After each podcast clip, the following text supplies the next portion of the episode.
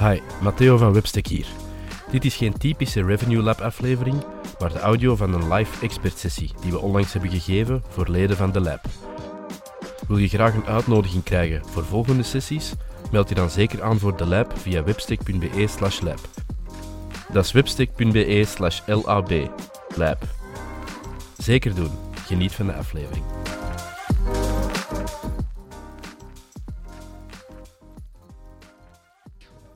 Welkom allemaal. Vandaag trouwens, voor degenen die het ehm, eh, nog niet wisten, we zullen misschien even terug eh, het topic al even aankondigen, gaan we een paar vragen overlopen eh, om eigenlijk sales- en marketingteams te aligneren. Ik zeg nu wel sales- en marketingteams, vooral sales- en marketingteams, maar eigenlijk bij uitbreiding wel wat meer profielen binnen het bedrijf. Ehm, ik denk ook aan mensen die customers, die ehm, bijvoorbeeld op customer support werken bijvoorbeeld, eh, ook wel super interessant. Want we zien dat er toch wel wat uitdagingen bij leven en dat daar vaak de verkeerde basis wordt gelegd om op een gegeven moment in campagnes te duiken. Dus eh, dat is het topic dat we vandaag gaan aanhalen en we zouden willen proberen om, verlassen, even beter beeld, we zouden eh, willen proberen om daar een aantal vragen jullie door te praten.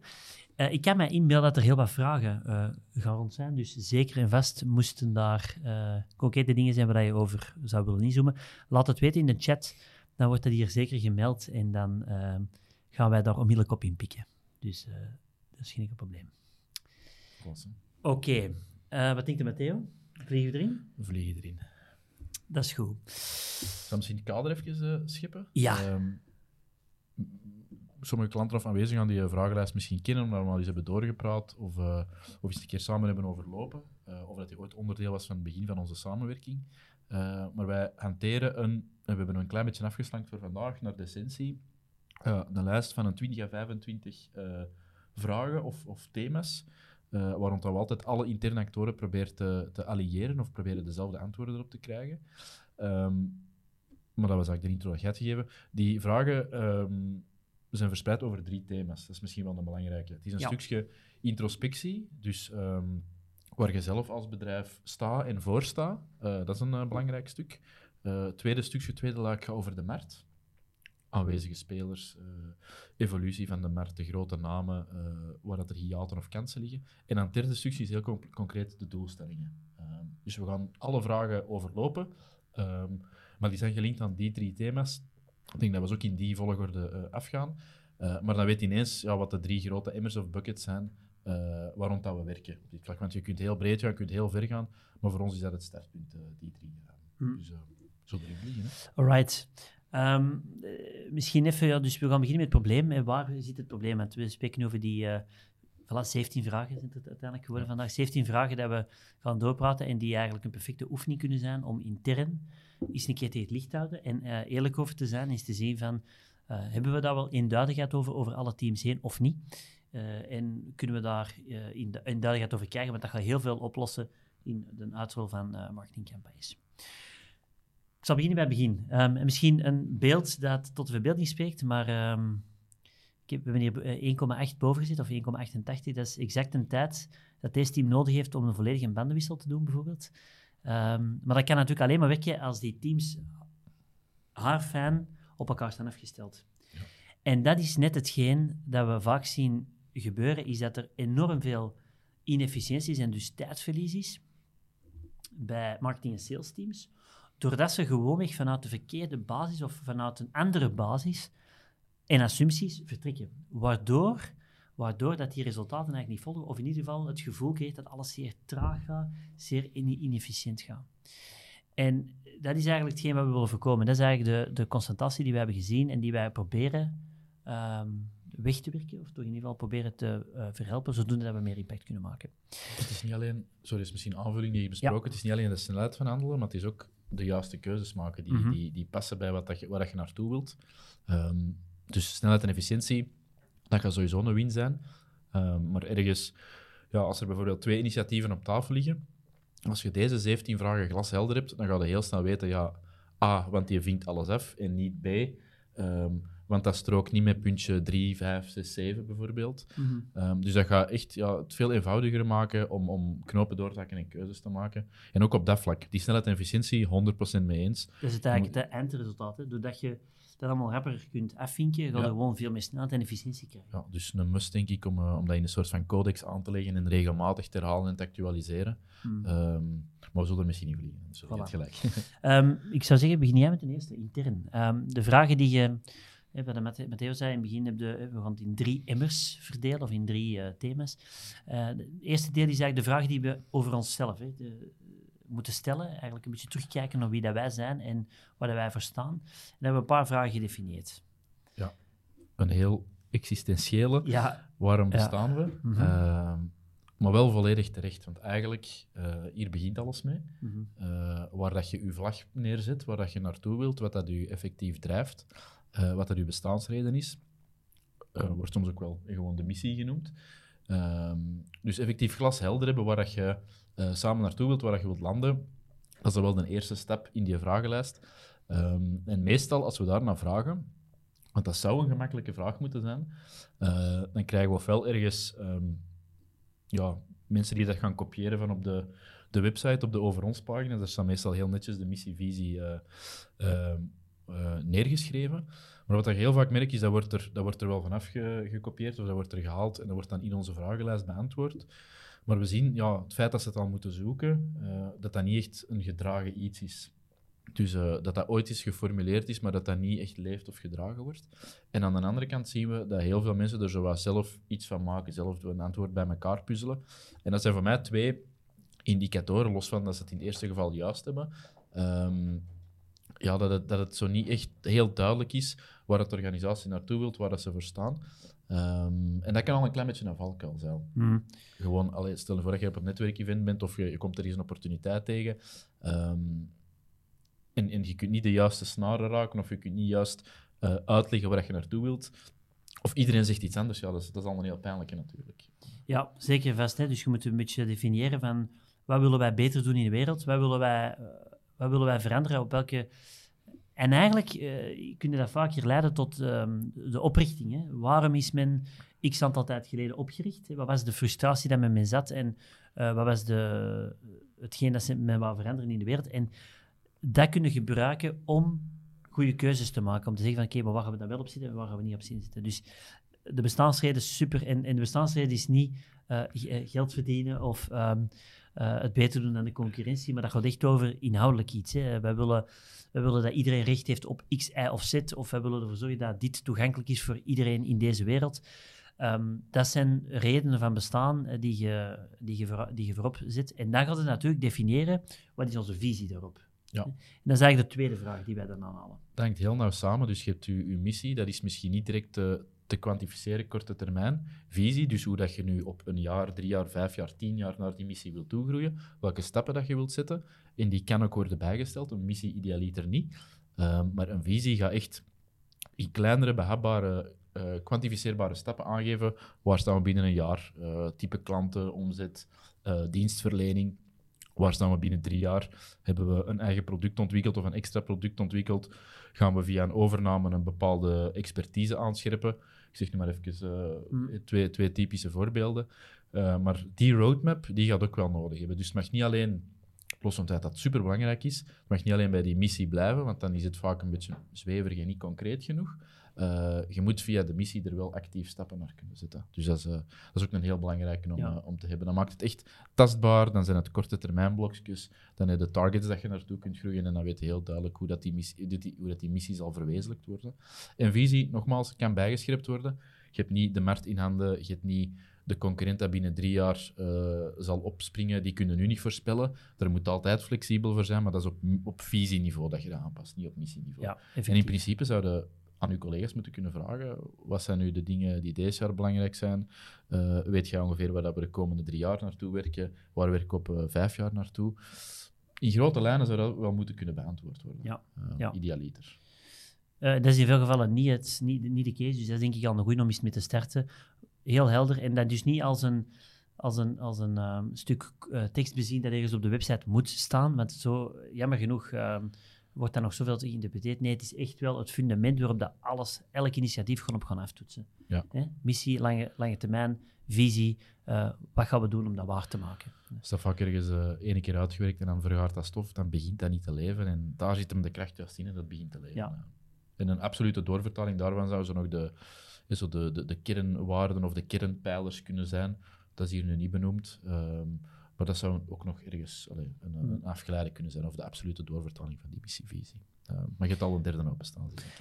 Uh, ja, een derde is natuurlijk, de, dan beginnen we wat concreter door te vertalen. Dat gaat over wat zijn onze, unieke, uh, onze uniekheden of onze eigenschappen die maakt dat, dat we het verschil maken in die markt. Hè. We, we, hebben een bepaalde missie vooropgesteld, we hebben een visie om dat echt te realiseren, hè, om, daar, om daar naartoe te werken.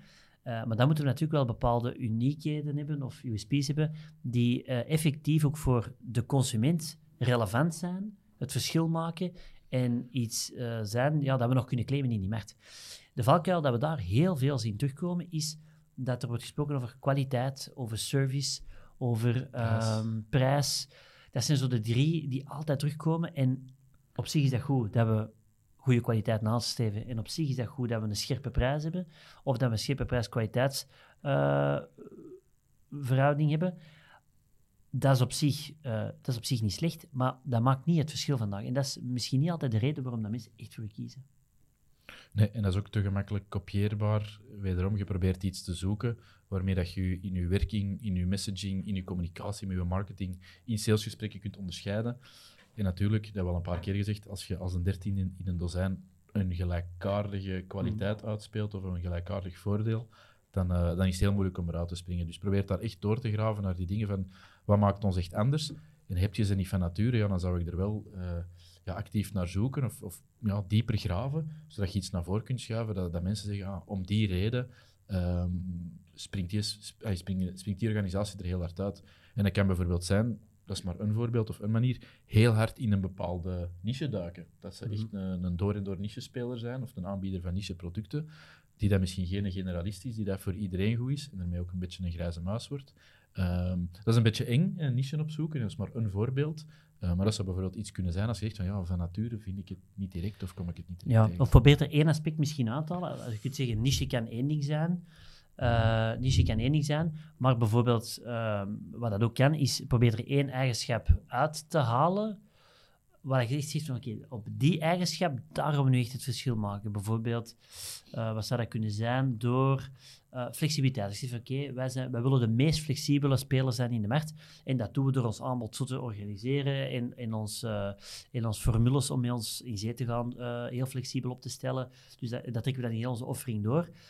En kwaliteit is belangrijk, uiteraard, maar wij willen dan de meest flexibel zijn, omdat dat een pijnpunt is bijvoorbeeld in de markt. Ja. Dus dat kan een voorbeeldje zijn, maar probeer er echt in te kiezen waar je van zegt van, ja, daar kunnen we echt een verschil maken. Dat kunnen we substantieel anders zijn dan de rest, uh, om niet de generieke USP's te gebruiken. Ja. Hm.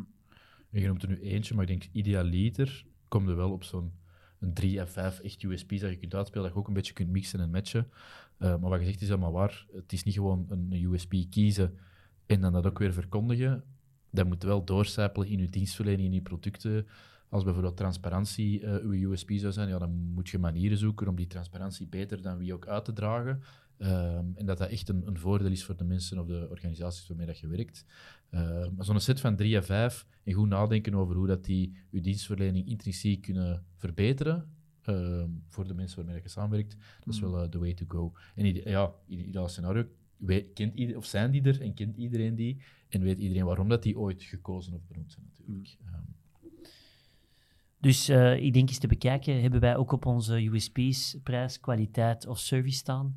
Uh, dat, is gewoon, dat zijn zo drie die heel veel bij ons terugkomen. Dan denk je dat het een goed moment is om daar eens wat dieper op in te graven. Uh, en te kijken van, oké, okay, maar wacht, hoe kunnen we dat fijnmaziger krijgen? En er één of twee of drie uithalen die toch iets unieker zijn dan degene die we nu benoemen. Oké. Okay. Um, ideale doelgroep. Dan hebben we hier ineens nieuwe mics. Dan gaan we even switchen. Voilà. Ideale doelgroep. Um, ook eentje die, waar er heel veel over te vertellen valt.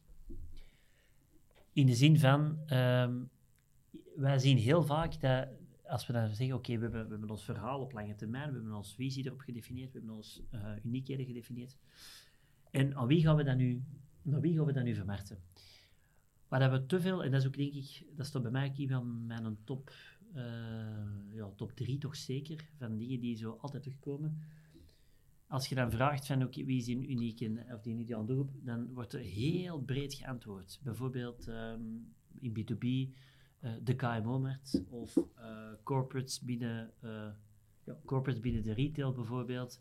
Zeer breed, zeer En vaak kunnen ze dan ook niet de, de grootte van die markt inschatten, omdat dat die zo groot is. Hè. Dus dat is vaak al een goede maatstaf kunnen benoemen hoeveel dat, dat er zijn in België of in Europa of wat dan ook. En dan, ja nee, want dat zijn er gewoon heel veel.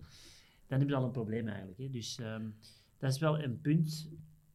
Uh, of bij consumenten, bij B2C-brands is dat eigenlijk hetzelfde. Dan, dan, wordt er gezegd, ja, vrouwen of mannen tussen de 50 en de, of tussen de 20 en de 50. Um, ehm, en dat ziet, ja, dat is niet, dat is niet niche genoeg. Hè. Dus dat is echt wel heel belangrijk. Probeer daar meer te segmenteren zodoende dat je je communicatie daar veel scherper kunt afstellen, maar ook je, je campagnes op kunt afstemmen. Want in C, uh, in C is, het, uh, is het ook zo dat je kunt niet iedereen bereiken. En dat is het probleem. Hè. Op een gegeven moment, wat gaan ze dan doen? Ze of toch niet op een manier dat resoneert? Dat resoneert één en dat budgetair gezien vanaf de start haalbaar is. Ja, inderdaad. En wat gaan ze dan doen? Is ze gaan zeggen, ja, de KMO-markt. En dan gaan ze elke KMO in Vlaanderen proberen te bereiken. Maar dan bereiken we eigenlijk effectief niemand vaak met, met die budgetten. Er zijn maar weinig merken, die erin slagen om zo'n grote dekking uh, te realiseren. Dus je moet keuzes gaan maken. En dat is soms ja, verliezen. Hè, dat is soms wat opties aan de kant schuiven. Maar dat gaat wel nodig zijn om veel gerichter en met veel meer effectiviteit uh, campagnes in te steken. Dus probeer dat iets meer niche te steken. Probeer dan bijvoorbeeld te zeggen, ah, KMO's in die regio, in die grootte, met die eigenschappen in dat bedrijf, um, die vandaag die opties uh, hebben, maar daar hebben wij dit tegenalternatief. En voor die reden zou dat een meerwaarde kunnen zijn voor dat bedrijf. Dat is al veel, veel uh, gecibleerder dan te zeggen de KMO's in, in Vlaanderen of de consument tussen die in die leeftijdscategorieën. Ja, het is weer een open deur, want we zeggen het altijd, maar zie dan dat, die, dat je daar onderscheidende kwantitatieve keuzes maakt, maar ook kwalitatief. Bijvoorbeeld uh, hebben die, in ons geval, om even daarin te blijven, is er aan de andere kant uh, is aan een KMO bijvoorbeeld met een marketingteam. Um, welke specialisaties zitten daar? Mm welke technologieën hebben ze vandaag al geïmplementeerd? Dat kunnen ook uh, manieren zijn om te cibleren. Dat is een, een, een goede om het zo te brengen. Maar zo het, uh, het cliché van iedereen van 0 tot 99 die ademt, dat is onze doelgroep ja, dat moet echt achterwege laten, want dan gaat het met je budget niet verspringen. En je maakt het genoeg mee dat je dan zo grijs en generalistisch bent in je communicatie en in je campagnevoering en in je visuals en in je opbouw van je website, dat je er maar heel weinig impact mee maakt. En dat is, ja, uh, keuzes is in, inderdaad een klein beetje verliezen, maar het gaat wel helpen om alles scherper te krijgen. Um, en in een B2B-context, ik zeg het vaak in meetings, als we zo doelgroepen aan het simuleren zijn, ergens tussen de 8000 en de 25.000 profielen in België, dat is al is al voldoende groot. Je moet niet naar die groepen streven waar dat 200.000 man in zit. Hmm. Um, vanaf dat je die, die een threshold bereikt, dan denk je, ja, dan zijn we misschien iets te, te, uh, te bombastisch bezig en dan moeten we een klein beetje gaan verengen om relevant te zijn. Ja. Dus uh, de grootheidswaanzin, ik denk dat we het sowieso hebben genoemd, in wie dat we kunnen bedienen, dat moet er een klein beetje uit. Want je hebt maar zoveel tijd, je hebt maar zoveel middelen. Um, en automatisch gaat er dan in vervallen, als je de groep te groot is, om te, te generalistisch te worden. Daar, daar willen we van wegblijven. Ja. Daar, zit, daar zit zeker de winst niet, in de grote grijze marketingcommunicatie. Ja, dat vraagt meestal het meeste moed, vind ik. Allee, van, van bedrijven om te zeggen, we gaan een kleinere set vastpakken. Um, dat is meestal de meeste weerstand tegen, omdat ze zoiets hebben, ja, maar ja, we kunnen die ander toch niet laten liggen. Um, wil niet zeggen dat je die niet gaat verder, of kunt verder helpen, maar we gaan die nu in campagnes en communicatie niet onmiddellijk vastpakken, want dan gaan we uh, ja, te weinig impact hebben. Ja. Nee? Dus durf daar keuzes maken, is daar echt wel de, uh, de, de, het verhaal dat we willen brengen. En durf daar ook streng, echt streng genoeg in zijn voor jezelf. Ja, nog een belangrijke. Hoe, dik, hoe ontdekken klanten ons? Um, weten wij eigenlijk vandaag, en zeker heel interessant om dat eens tussen het sales- en marketingteam te doen. Uh, als je aan het salesteam vraagt, hoe hebben klanten ons ontdekt? Van waar kennen die eigenlijk ons? Of je vraagt aan het marketingteam, of je vraagt aan het customer support team, je gaat totaal andere, um, je gaat totaal andere antwoorden krijgen. En dat is ook heel interessant, want dat geeft ook misalignment, want het sales team denkt, ah, um, daar hè, gebeuren de beïnvloeding, of daar uh, op die kanalen, via die social media platformen of via die groepen eh, hebben mensen ons leren kennen, of via die events bijvoorbeeld. Maar het marketingteam heeft er helemaal een ander idee over. Dus die tactieken, eh, waar dat marketing en sales denken beter te zijn voor de organisatie, gaan dus switchen omdat ze vanuit verkeerde informatie starten. Dus daar aligneren, dat doorpraten en als er een mismatch is, daar klanten ook effectief bij betrekken en die oefening mee samen doen. Dat gaat ook al heel wat miscommunicatie en dus uh, inefficiënties voorkomen. Ja, er zijn voor mij altijd gewoon drie dingen dat je moet weten. Dus ja, die oefening kun je gewoon maken. Wat, uh, wat zijn de kanalen, um, de kanalen waar dat ons prospects of onze klanten op zitten? Welke mensen volgen ze eventueel? Dat, dat kunnen we nog onder één noemer brengen. Kanalen mm -hmm. en mensen dat ze volgen. Contentnoden die dat er zijn. Welke informatie hebben ze nodig om hun traject goed in te vullen? In elke fase. Niet, niet dat we het seating doen nog eens moeten uitleggen, maar welke contentnoden leven er? Uh, en dan het traject. Uh, want uiteraard, een, een, een, koopcyclus gebeurt niet op één, uh, één kanaal. Zo lineair zijn de meeste dingen niet. Tenzij het misschien snel een e-commerce is, dan zou het nog kunnen. maar waar botsen ze een klein beetje tussen? En in welke volgorde ongeveer? Want je kunt dat niet exact pinpointen. Dat zou onmogelijk zijn om elk traject in één, in één overzichtelijk iets te gieten. Uh, maar als je die drie dingen weet, ja, dan kan marketing daarop werken, content vooruit werken. Dan kan LinkedIn op de juiste kanalen outreach doen, bij de juiste influencers, uh, beïnvloeders van beslissing aan tafel geraken of op de radar verschijnen. Zodat er misschien uh, recommendaties kunnen doorcijpelen naar prospects die met vragen zitten. Um, en als je die drie dingen weet en in kaart brengt, dan weet je al heel veel. En veel meer dan, dan een groot aantal organisaties, vrees ik die dan nog op de foute kanalen met de foute content zitten en eigenlijk heel weinig inzicht hebben in het traject. Dat is ook een aparte aflevering waard, omdat ze misschien niet op de juiste data hun, hun, hun of uit de, de, juiste data hun inzichten halen. Mm. Dat ze nog aan allee, gedateerde kanalen of meetsystemen hun, uh, hun beslissingsproces ophangen. Um, en dan wordt het heel gevaarlijk natuurlijk. Dus die drie dingen een beetje in kaart brengen hoe dat klanten ons ontdekken, want dan kunnen ze daar gaan zoeken, benaderen en er meer van gaan zoeken. Dat is heel het idee waarom we marketing doen, natuurlijk. Hmm. Dus uh, ook een interessante oefening om eens intern te doen. Daar gaat de verrassende resultaten uit krijgen. En vooral zeer uiteenlopende, maar dat is teken dat er, ja, dat er wat duidelijkheid over moet komen. Hè. Um, deze is wat gelijkaardig. Um, hè, welke weg leggen die klanten dan af? Eén, um, hoe hebben ze ons leren kennen, maar wat is heel die weg dan tot een aankoop? Uh, en dat tussen de team zelf even aftoetsen. Uh, daar zit ook vaak heel wat verschil op. Maar dat is ook wel belangrijk dat iedereen hetzelfde begrip heeft van wat zijn de beste wegen om tot bij ons te komen. Hè? Eén, waar, waar hebben ze ons leren kennen? Waar is die beïnvloeding gebeurd? Maar anderzijds, wat was de beste weg uh, op dit moment?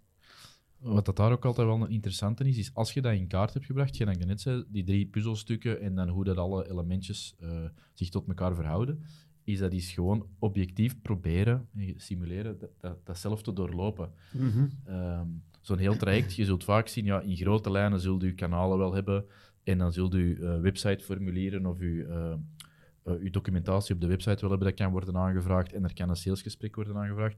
Maar als je dat echt eens een keer uittekent um, en in vraag stelt van ja, wat bieden wij eraan? En kan dat nog een niveau hoger? Of is dat niveau overbodig? En moeten we misschien sneller twee punten bij elkaar brengen, dan ga je zien dat er ook in, dat, in die funnel, en ik noem het niet graag een funnel, maar laat ons even zo voorstellen, dat er inefficiënties zitten en dat je misschien soms stappen kunt samennemen of consolideren. Mm -hmm. um, maar het is pas door het in kaart te brengen dat je kunt kijken waar zitten er inefficiënties, waar moeten we onze kwaliteit opschroeven, waar moeten we misschien uh, nog beter aanwezig zijn, of waar moet het fijnmaziger qua communicatie of qua stap dat we verwachten. Uh, ook altijd een interessante. Dus het vorige was misschien wat meer de bouwblokken. Ja. En deze is in kaart brengen van oké, okay, hoe verhoudt alles zich tot elkaar en hoe kunnen we dat slimmer uh, gaan organiseren of inrichten. Hm. Um, ook heel weinig gebeurt. Hè? Uh, ja, bijna niet, denk ik. Ja. ja. Of toch in heel weinig gevallen. dat is gewoon een pure mathematisch, denk ik. Van, ja, wij, welke waarde brengen niet alleen nieuwe klanten, maar bestaande klanten? Welke omzet en marge halen we eruit? En Um, wat is nu voor ons dan een aanvaardbare kost per? Hey, welk percentage van de marge of de omzet uh, zetten we daar tegenover? Is in heel weinig gevallen ook bepaald of doorgesproken. Um, marketingteams weten vaak de gemiddelde uh, omzet of waarde van nieuwe klanten niet. Uh, maar sales teams hebben eigenlijk vaak geen idee van kost per. Dus daar zit eigenlijk vaak een mismatch en er gebeurt vaak heel, heel uh, onrendabele initiatieven, omdat men dat niet in kaart heeft en omdat men daar niet echt over nadenkt. Maar het is ook wel belangrijk om in de mix mee te pakken, want je kunt heel toffe campagnes doen, maar het moet ten allen tijde uh, voor de bottom line wel eh, nog altijd interessant blijven. Hè. Het moet rendabel blijven, want anders dan, eh, brengen we er weinig impact eh, mee. Dus praat dat eens door in de, in de, met, de, met zowel het sales- en marketingteam. Eh, wat, wat betekent dat eigenlijk, een nieuwe klant voor ons? Of een, een bestaande klant waar we meer kunnen doen? Hoe gaan we dat kwantificeren? En welke kost per acquisitie zitten we daar tegenover? Ja, en ook inderdaad niet te eng doen, hè, want vaak wordt zo de, de, eh, de marketingkost dan een, lead, dan een lead mag kosten teruggerekend op basis van die omzet in het eerste jaar. Ja. Maar gemiddeld gaat een klant misschien drie à vijf jaar blijven. En dat moet eigenlijk mee in je berekening zitten. En dan gaat je een veel ehm, meer uitgespreide of gebalanceerde inschatting hebben van wat dat zo'n eh, kost per acquisitie mag zijn. Als je dat puur op dat eerste jaar doet, maar iedereen blijft gemiddeld drie à vijf jaar, Ja. dan heb je misschien onrealistisch gezet. Ehm klein, allee, klein bedenking, dat zal misschien wel worden meegepakt in sommige gevallen, of dat, dat zien we toch wel dat er rekening mee wordt gehouden. Maar het is dus niet zuiver op dat eerste jaar. Dat kan een afweging zijn, dat kan al een target zetten, maar meestal blijven klanten langer, dus je moet op die, op die lifetime value eigenlijk zien. En dan kun je terugrekenen. Je, je zou in principe je ratio's moeten kennen. Moeten we misschien ook niet herhalen van eh, heel onze eh, revenue efficiency formule. Eh, de ratio's tussen elke stap, ja, die kun je dan gaan becijferen als je een CRM hebt. En dan weten waar dat je beter moet, waar dat je moet opschroeven, waar dat je ratio's eh, vandaag niet goed zitten. In functie van die lifetime value. En dan, eh, ja, nu dat ik het zo zeg, dat, dat in zijn geheel gebeurt eigenlijk heel weinig. Dat zien we ook heel weinig. Dus ook een, eh, een waardevolle om mee te doen. En dan weet marketing, zoals dat gezegd, effectief waar ze naar, eh, naartoe werken. En dan krijg je die realistische targets mee om, eh, om naartoe te werken. Ja, dat is zo.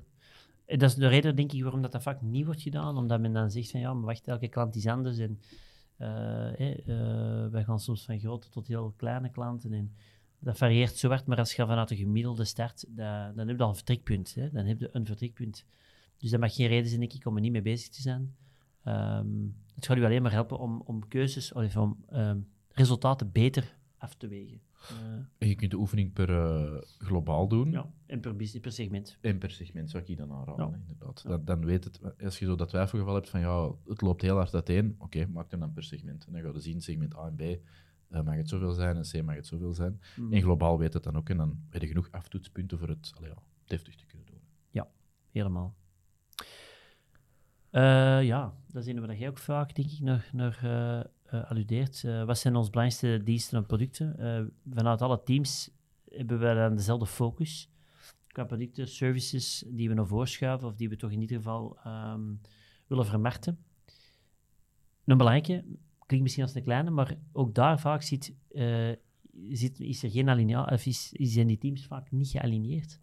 Dus ook daar denk ik, eh belangrijke oefening om eens te doen. Wat vinden alle teams dat zij als offering het, het snelste of het beste naar voren willen schuiven? En waarom? Hè?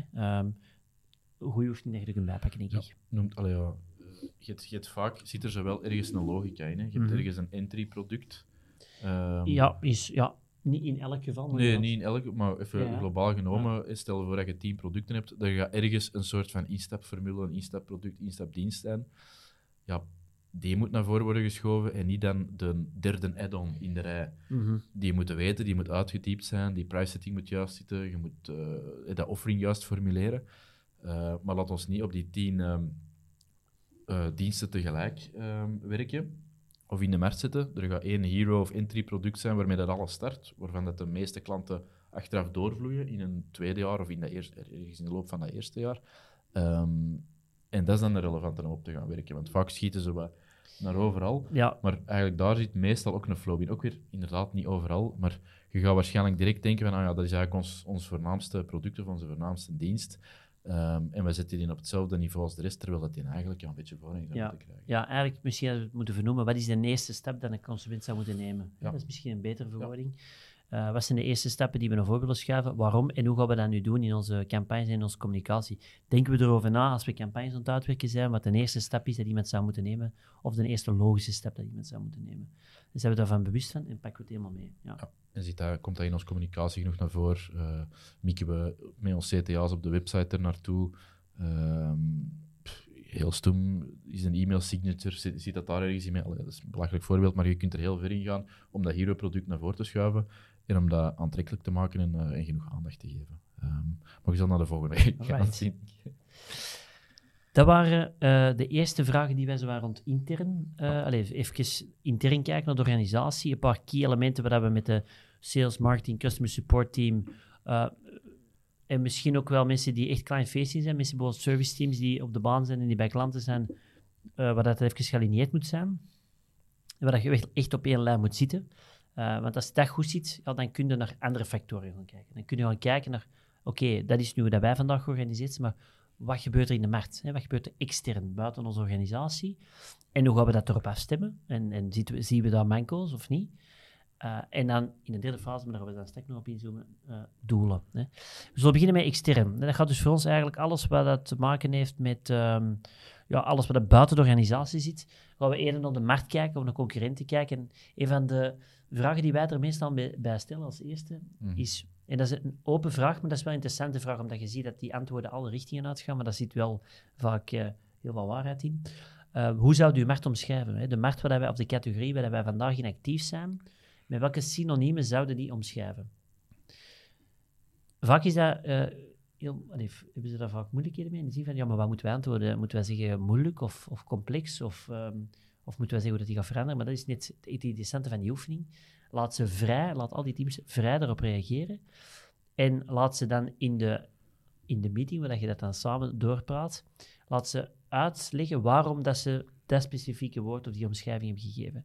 En dan gaat het beter begrijpen, denk ik, hoe dat de collega's naar die markt kijken, welke uitdagingen dat zij dan indirect zien, want door iets te omschrijven gaat er vaak ook een probleem uh, naar voren. En uh, te bekijken of dat je daarmee al die teams dezelfde gevaren ziet of dezelfde complexiteit ziet. En uiteraard dan te bekijken, hoe gaan wij daar een antwoord op bieden? Vanuit onze positionering, vanuit onze offering, hoe gaan wij daar uh, ja, het hoofd bieden aan die uitdagingen die eraan komen in de markt, vandaag en morgen? Ja, ik, zou, ik had iets in mijn hoofd voor samen te vatten, maar inderdaad, de situatie vandaag en de evolutie, die twee dingen moet je een klein beetje, uh, een klein beetje die moet je kennen, weten en je bewust van zijn. Um, en dan kun je er stappen in ondernemen. Dus inderdaad, op twee, op twee vlakken. Hè. Hoe, hoe zit het vandaag in elkaar? Wie zijn de, de grote spelers, de grote aanwezigen? Waar zijn er opportuniteiten? Uh, waar is het uh, moeilijker om, om door te breken? En dan ja, gaat, gaat, gaat, dit, uh, gaat onze markt binnen vijf jaar drastisch anders zijn? zien wij ergens bepaalde trends van zonder zoiets specifiek te benoemen, is moeilijk om een voorbeeld, maar gaat er, gaat er consolidatie gebeuren? Gaat technologie um, uh, bepaalde, bepaalde delen van onze markt overnemen. Ja. Uh, of of, of anders maken. Dat zijn zo de typische, de typische zaken. Ja. ja, bijvoorbeeld een concurrentiële markt wordt dan vaak uh, meegegeven. Dat is, ja, als, als je het dan laat uitleggen, dan zeggen ze ja, er komen continu nieuwe spelers die dan met nieuwe tools en met interactieve interfaces komen en die dan eigenlijk onze klanten wegtrekken, omdat ze worden verleid door die jonge, frisse, nieuwe merken. Ja, oké, dat is een uitdaging. Hoe gaan we daar vanuit onze positionering en antwoord op bieden dat relevant is? Ja. Dat is wel een cruciale vraag natuurlijk. Um, en ja, daar moeten we stilstaan. En er wordt te weinig gedaan, maar het is toch wel uh, ongelooflijk waardevol. En uh, uiteraard dan is de volgende vraag die dan meestal volgt, uh, concurrentie, direct en indirect. Ja, inderdaad. Dus je hebt, je, hebt, vaak Allee, de euro kan maar één keer worden uitgegeven. Een direct alternatief. Uh, simpel voorbeeld misschien. Je kunt uh, een, uh, een vastgoedeigendom van de ene of van de andere aanbieder doen. Um, en stel je voor dat dat een vastgoedeigendom voor rendement zou zijn. Mm. Ik denk mhm. dat we het voorbeeld ook al een paar keer hebben genoemd. Ja, dan hoeft het niet per se met vastgoed te gebeuren. Er zijn genoeg andere investeringsproducten die dan misschien mogelijk ook op uw radar zitten. Dus de, de fout tussen aanhalingstekens dat we vaak zien, is dat er heel veel naar zo die, die drie, vier, vijf rechtstreekse directe concurrenten wordt gekeken. En dat is al goed, alhoewel dat, dat soms een vertekend beeld geeft, omdat die, dat ze vaak de meest zichtbare spelers of de grote spelers kiezen. Uh, of uh, de, gewoon de gekende van naam. Maar er zijn er vaak, zeker als het om een lokaal verhaal gaat, zijn er vaak nog andere dan alleen maar die grootschalige waar dat je tegenop bokst. Niemand kijkt naar ImoWeb, hè? om het dan in uw voorbeeld. Ja. Niemand kijkt naar ImoWeb uh, die in die markt of, uh, is natuurlijk. Of een Zimo die uh, toch wel wat van die mat gaat oppakken. Op, op, uh, pakken. dus, maar dat is wel belangrijk, hè, dat je ervan alert bent. Ja, dus op de, die twee fronten moet het weten. En het is natuurlijk een heel moeilijke, maar als je, zoals, zoals jij er straks als je eens kunt kwantificeren hoe groot dat die markt is, kun je ongeveer wel de marktaandelen ook inschatten. Je gaat dat nooit letterlijk weten natuurlijk. maar je zou het wel op dat niveau moeten weten. Uh, wie dat de, de, spelers zijn die dat veel markt naar zich toetrekken, um, zodat je die kunt volgen en, op, en, uh, en, bij, en bijblijven natuurlijk. Ja. Alright. Ehm marktleiders, uiteraard. Dus je hebt direct indirecte concurrenten. Maar wie springt er dan uit? Je hebt marktleiderschap op verschillende niveaus. Hè. Eh, je hebt marktleiderschap die bijvoorbeeld uh, uh, sterkste zijn in het high-end segment. Je hebt marktleiders die op bepaalde onderdelen in uw, uh, bij uw, segment, bijvoorbeeld het kleine segment, dan weer de meeste markt hebben. Dus je kunt dat op verschillende niveau, niveaus natuurlijk marktleiderschap claimen. Maar wie zijn die vandaag? Op welke aspecten zijn die dat? En waarom? En vooral, hè, waarom denken we dat die zo sterk zijn? En dat heeft vaak niet te maken met marketingbudget, want dat is dan vaak de reden dat we zien, uh, dat zal je ja, maar die hebben heel grote marketingbudgetten. Dat, zal, hè, dat is natuurlijk een sneeuwbaleffect, want uh, als je niet succesvol wordt en, en je, dan krijg je ook meer middelen vrij om natuurlijk meer van die markt te gaan bewerken. Dus dat is ergens een, een, logisch gevolg. Maar dat is niet de reden waarom dat ze de sterkste zijn. Hè. Ze, spelen iets uit in die markt, of toch in heel veel gevallen. In sommige gevallen zal dat wel met funding te maken hebben. Dat ze zeggen, we willen echt markt pakken en kost uh, tegen elke rentabiliteit. Dat zal gebeuren. Maar in heel veel gevallen is dat een opbouw van jaren waar dat ze in iets specifiek sterk waren, waar dat ze uitblinken en waar dat ze het verschil maken. En dat moeten we wel weten, omdat we daar een tegenantwoord op moeten kunnen bieden binnen onze positionering. Helemaal. Uh, en ja, ook dat bijvoorbeeld wordt snel uh, gepasseerd onder de, het antwoord van zij hebben grote marketingbudgetten. Oké, okay, maar los daarvan, hè, waar zijn zij sterk in? Wat, wat zijn zij volgens ons sterker dan ons? En, en hebben we er een goed antwoord op? Voilà. Dat waren puntjes 1 en 2, denk ik. De, de interne en externe zaken Ja. om, om uw eh, interne teams op te aligneren. Eh, we hebben er nog eentje, doelen, doelstellingen. Moesten er over eh, ja, die interne of externe zaken al vragen zijn in de tussentijd, vuur maar af. Yes. Dan kunnen we die straks zeker meepakken, moesten er binnenkomen. En dan zullen we puntje 3 misschien behandelen, doelen, doelstellingen. Hè? Yes. Eh, dat zijn er niet zoveel, want eigenlijk heb je niet zoveel doelen, doelstellingen nodig. Eh, je moet, denk ik, wij denken vaak op een paar niveaus moet er, moet er gedefinieerd worden. Ja. Enerzijds, uiteraard, je hebt een visie en een missie, een missie en een visie gedefinieerd. Je weet waar je naartoe wilt, je hebt die vlag geplant. En dan op een gegeven moment zeg je van, oké, we hebben die vlag geplant, maar hoe gaan we er nu naartoe geraken? Hè? Wat is de weg daar naartoe? Uh, en het begint natuurlijk op korte termijn, gaan we moeten definiëren, als we binnen vijf jaar daar willen staan, wat gaan we dan binnen de komende twaalf maanden, wat gaat dan de eerste stap zijn die we gaan zetten in dat volledige traject? Hoe gaan we dat omschrijven? Eh, het SMART-principe van doelstellingen formuleren is hier uiteraard ook van toepassing. Eh, probeer uw doelstellingen heel helder te formuleren, die meetbaar zijn, zeer specifiek zijn en vooral ook um, afgebakend zijn in tijd. Daarom dat ik zeg, probeer dat al eens binnen de eerste twaalf maanden te definiëren.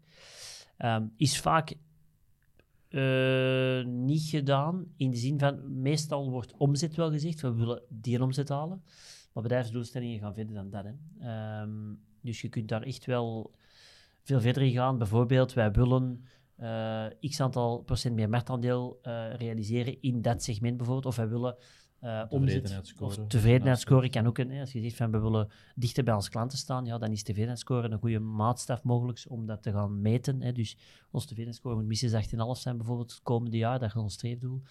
Dus kijk niet alleen naar omzet, dat is wat dat meestal wel wordt gedaan.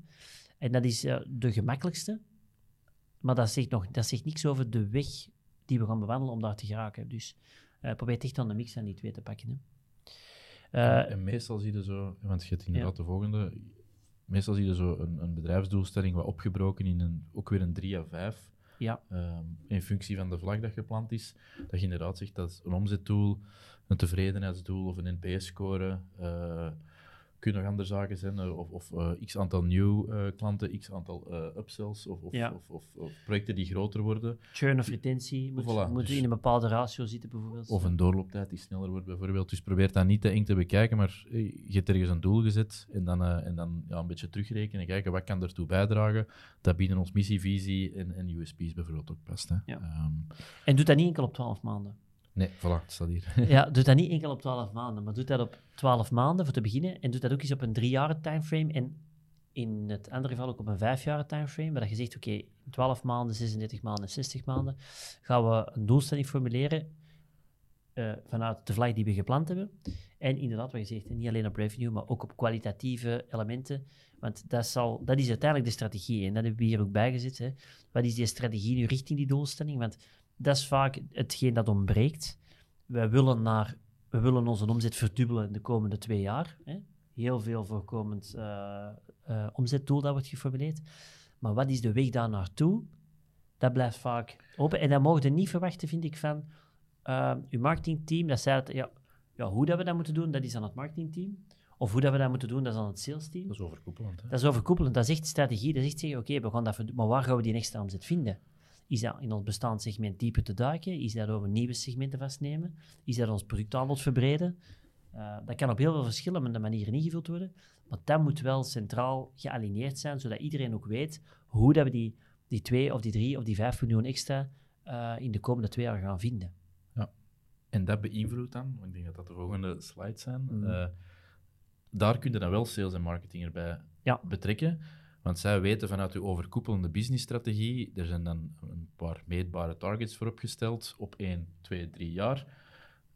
Dan moet ook, en, en iedereen moet zich ervan bewust zijn, of moet er op een zeker niveau van op de hoogte zijn.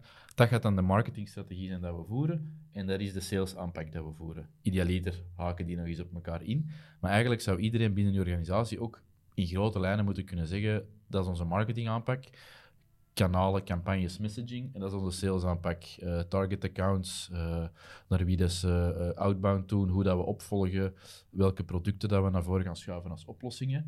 Um, ja, dat zou een beetje moeten leven binnen de organisatie. Ja, En, en, op zijn minst dat marketing het van sales weet en sales van marketing, maar eigenlijk alle actoren binnen de organisatie zouden dat moeten weten. Ja. Tot op zekere niveau. Ik denk niet dat iedereen mee in de tools moet kunnen duiken, mee in de heel praktische tactieken. Um, maar je zou iemand moeten ja, bij zijn kraag pakken, bij wijze van spreken, en vragen van, ja, kunnen nu eens globaal een beetje een beeld schetsen van uh, hoe dat onze salescollega's eigenlijk werken en, en hoe dat die het aanpakken. Uh, ideaal scenario, denk ik. Hè? Ja, um, helemaal. Want dan kun, je er, dan kun je zelf ook je ogen openen voor opportuniteiten, dan kun je er zelf bepaalde dingen die dat je doet op inten, en ja, dan gaat het ook weer veel efficiënter uh, werken of opportuniteiten detecteren. Of ja, en dan heb je vanuit dat marketing en sales team ook een richting. Hè? Want als je zegt van, ah, we gaan, uh, de doelstelling is om om het voorbeeld te pakken, 2 miljoen meer te doen dit jaar. En we gaan dat doen uh, vanuit onze consultancyactiviteiten die we nu hebben ontwikkeld naar dat segment in de markt. Oké, dan weten wij vanuit sales en marketing, als we dat allemaal weten, dan weten we perfect welke type campagnes gaan we doen, naar wie gaan we dat doen, met welke uh, messaging gaan we dat doen, want uh, dat hebben we ervoor besproken. Um, en dan werken we samen op, vanuit dezelfde strategie naar één eindtool in omzet. Maar die weg daar naartoe moet wel afgeklopt zijn, want als dat er niet is, uh, dan ga je inderdaad brede campagnes doen, omdat je denkt, ja, we zullen gewoon proberen meer te doen van hetgeen dat we nu doen. Maar dat is niet altijd the way to go. Uh, Integendeel. Dat is het gevaarlijkste, vind ik. Als we die vraag stellen, en het is ja, deze jaar was het een miljoen, uh, dus volgend jaar is het een miljoen drie. En dat is dan dat is heel gevaarlijk natuurlijk. Ja. Dan moeten we echt wel even op de pauzeknop duwen. in het slechtste geval moeten we zelfs campagnes effectief even op pauze dan. Um, want als het gewoon ja, hetzelfde doen en ietsje meer, ja. ja. dat gaat niet werken, denk ik. Je moet echt wel duidelijk omschrijven waar je die groei gaat halen. Ja. Uh, en waarom denken we dat we die 300, in dit geval, in dit geval die, die 300.000... Ja, vaak is dat natte vingerwerk ook zo. Eh, waarom denken we dat we die 300.000 extra gaan halen? Vanuit welke invalshoek uh, is dat afgeklopt? Want dat moet ook, dat moet ook kloppen. Hè? Zeker, je moet onder de motor kijken, want stel je voor dat je ervoor van... Uh, ik zeg nu maar ook weer iets heel zwart-wit, van 500 naar een miljoen bent gegroeid, maar dat is door één account dat als bij heldere hemel in uw schoot is gevallen, om het even heel simpel voor te stellen, ja, dat is ook geen schaalbaar gegeven geweest. Dus als je daar dan nog eens extra groei op gaat projecteren, um, dan wordt het wel heel wankel allemaal natuurlijk. Mm -hmm. uh, dus je moet ook kijken, hoe was de SI-situatie, hoe was het afgelopen jaar, en hoe kunnen we daar op een schaalbare manier mee van gaan, meer van gaan doen. Uh, wat is een realistisch percentage uh, of groeipercentage en wat zijn de initiatieven dat eronder hangen om, om er naartoe te groeien. Mm -hmm. Um. Ik, ik ben, wil dat eens even naar de luisteraars terug ketsen voor degene die daar een antwoord op willen geven. Uh, ik hou de vraag vrij. Maar ik, ik, zou wel eens willen weten van degenen die vandaag zijn, bij, bij hun bedrijf, eh, zonder naam te noemen, maar um, in hoeverre is, dat, is die, die richting voor die groei in omzet bepaald? Uh, heel duidelijk afgeleid op welke, in welke weg dat ze de groei willen, willen, willen inzetten. Um, dus ben ik wel eens benieuwd voor de mensen die er een antwoord op willen geven of even kort uh, op willen reageren. Uh, ja, ben ik wel benieuwd naar. Want dat is eigenlijk ook eentje, dat stond ook in mijn top 3 trouwens. Naast het ideaal profiel, uh, die strategie richting groei, komt bij mij ook altijd echt naar voren. Maar ik ben wel eens benieuwd. Ik probeer dat altijd ook te vragen als ik mensen tegenkom. eh, hoe dat, dat bij hun is ingevuld, want ik vind dat wel interessant. Eh, omdat daar denk ik ook heel veel van het, ehm, de miscommunicatie zit. Want iedereen heeft een ander idee hoe dat die groei zou kunnen gerealiseerd worden. Ehm, ja, en dat is default dan niet goed natuurlijk. Eh, Heel nieuwsgierig, hè. maar ik ben ook wel Ja, benieuwd eigenlijk. ik weet dat dat misschien geen gevoelige informatie is, maar allee, gewoon eh, ben wel eens benieuwd voor degenen die het Ja. kunnen delen. Oké. Ehm, en dan denk ik, ja, dan komt de specifieke doorvertaling. En dan komt eigenlijk de link naar eh, marketing- en salesdoelstellingen. Ehm, dat is dan de volgende fase. Eens dat de doelstellingen op bedrijfsniveau zijn bepaald, op 12 maanden, 36 maanden, 60 maanden, en de strategie daar naartoe is gekend, dan kunnen we pas beginnen praten, denk ik, over marketing- en salesdoelstellingen in functie van die strategieën. En dat kan dan zijn, oké, we willen ehm, x aantal eh marketing leads genereren eh, of leads genereren op dat segment, eh, want wij gaan ervan uit dat dat slaagpercentage is bijvoorbeeld en sales wil die een omzet draaien op eh, dat segment en moeten zoveel afspraken nemen. Maar dan kun je dat helemaal terugrekenen in functie van strategie en in functie van je doelstelling. En vaak zijn alle voorgaande stappen er niet, maar is dit er dan? Ja. Zoveel leads hebben we nodig en sales moet deze jaar 20 nieuwe deals binnenhalen of zoiets. Dus ja, je voelt al direct aan, het is een lang betoog of een lange weg er naartoe geweest, maar Mhm. als je alle voorgaande stappen niet hebt en je krijgt gewoon, eh, breng mij 100 leads per maand, moeilijk natuurlijk. Ja, dat is heel moeilijk en daar begint de frustratie natuurlijk. Hè, want dan haalden we dat niet. Ja, waarom halen we dat niet? Ja, het is eigenlijk niet echt onderbouwd. We moeten... En dat is echt, ja, daar zit heel veel van, het, eh, Ja. van de miserie. Hè? Ja. Ja. Maar goed. Ehm, en dan denk ik dat we nog eentje hebben om vandaag te delen. En dat is, ehm, ja, hoe en waar meten we het? Hè? Ik denk hier nou nog eentje, maar... Nog eentje toch? Ja, ja. Ja, voilà. Eh, hoe meten we het? Eh, waar gaan we die, eh, ja, die, die resultaten meten? En vaak ziet dat ook weer al, en dat heb ik al een paar keer gezegd, ziet dat verspreid over verschillende omgevingen. CRM van Sales, ehm, de marketing dashboards in Data Studio of in Google Analytics. Ehm, dat ziet dan soms nog in aparte ERP-rapporten. Dus dat zit daar nog eens helemaal verspreid. En die in definities van al die eh, parameters zijn dan ook nog eens per tooling of per dashboard anders. Dus daar heb je al misinterpretatie, waardoor dat je dus ook weer al eh, niet goed naar de realiteit kunt kijken. Dus ook daar zeggen we altijd, probeer dat echt te centraliseren, dat je met heel de organisatie maar naar één plaats kijkt voor, ehm, voor je resultaten eh, helder door te praten. Eén, probeert ze goed af te leiden, maar twee, probeert één plaats te hebben om dat te bekijken. De single source of truth. Single source of truth, ja, Voilà. dat is eigenlijk de... Stefan zal het graag horen. Stefan zal het graag horen. Nee, maar het is zo. En het is echt, da- er zit ook vaak heel veel eh, frustratie en ehm, miscommunicatie. Dus dat kun je ook, denk ik, voor, voor je eigen organisaties eens tegen het licht houden van hoe is dat eigenlijk bij ons? En kunnen we dat hier niet eenvoudiger maken? Helemaal. Weer te weinig. En dan inderdaad, hebben we nog eentje. Waar staan we binnen vijf jaar? En was die, die vlag op lange termijn ehm, ook een goede, denk ik, om alle initiatieven op af te toetsen. Dat je ook wat verder kijkt dan die 12 maanden of die 36 maanden, maar dat je zo het, eind, het eindbeeld. eh, en dat kan zijn, wij willen de sterkste zijn in X of in Y, eh, of wij willen het meest gereputeerde merk zijn in dat segment of voor die oplossing. Maar probeer dat wel samen te definiëren. Dat geeft ook wel eh, ja, motivatie denk ik, van het hele team. eh wat dat goed is en wat dat leuk is. En dan heb je ook samen een richting om, om de komende jaren en maanden op te werken. hè. Helemaal. Een belangrijke, denk ik. Hmm. Voilà. Alright, ik denk dat dat de 17 dan uiteindelijk waren. Ik kan nog eens een keer doorgaan meteen, maar ik denk dat ze... Ja, voilà, hebben ze. Ehm, dus de, de 17 vragen die wij altijd afvinken om teams, marketing, vooral marketing en sales teams moet ik zeggen, vooral te aligneren. Ik denk heel interessante oefening om intern iets te doen en eens te zien, individueel te vragen om daar antwoorden op te formuleren, eens te zien wat die reacties zijn dat die tegen het licht houden. Ehm, wij zullen dit misschien ook, ja, dit zal ook in de lab staan. Dus misschien ook wel een belangrijke. Ehm, en je kunt je er nog altijd voor registreren op uh, webstick.be slash lab. Dan gaan wij die vragen daar eh, ook een plaats geven, zodat je dat als naastdagwerk kunt gebruiken om uh, met het team eens door te gaan. En uiteraard, als er vragen zijn, want daar hebben we het nog niet over gehad, maar ik heb niet het gevoel dat er al veel vragen zijn op deze moment. Maar moesten er nog vragen zijn, geef het even mee. Dan gaan we daar heel graag uh, wat dieper op in. En moesten er achteraf nog vragen zijn, kun je ons altijd via LinkedIn bereiken of uh, via de website is dat ook altijd een mogelijkheid natuurlijk, als je er eens tegenaan loopt.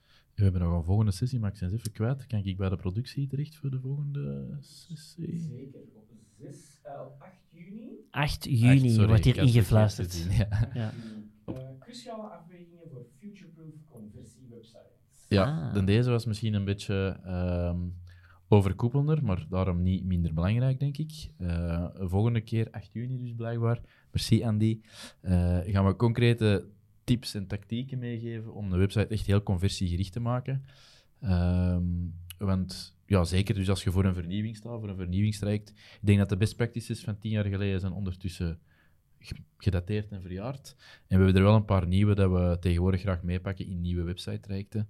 Ehm, en ik denk dat dat een goede is om, eh, om erbij te zijn. Dan kun je wat tactische, praktische tips eh, eh, meepakken voor, voor je website aan te pakken. Hè. Top. Hebben wij daar al een event voor? Nee. Jawel. Jawel? Jawel zelfs. Dus je kunt het event al vinden en je kunt je daar al op aanmelden. Wat denk ik de plus is. Ja, dat Dus- is, dan is het gemakkelijk. Dat is gemakkelijk. Dus doe dat alvast. En ehm, ik zie niet direct dat er nog vragen zijn. We zijn binnen timing. Ik, had, ik vreesde dat we buiten timing gingen zijn vandaag, omdat we heel wat vragen gingen doorpraten, maar we zijn er geraakt, dus dat is goed. Ehm, moesten er geen vragen meer zijn, dan eh, wens ik iedereen nog een zonnige eh, donderdag zeker. Ja? Eh, de laatste zonnige donderdag. En dan, als er nog vragen zijn, laat het ons weten. En anders zien we jullie heel graag terug tijdens onze volgende expertsessie. Salut, Tot dan. Bye bye. Bye.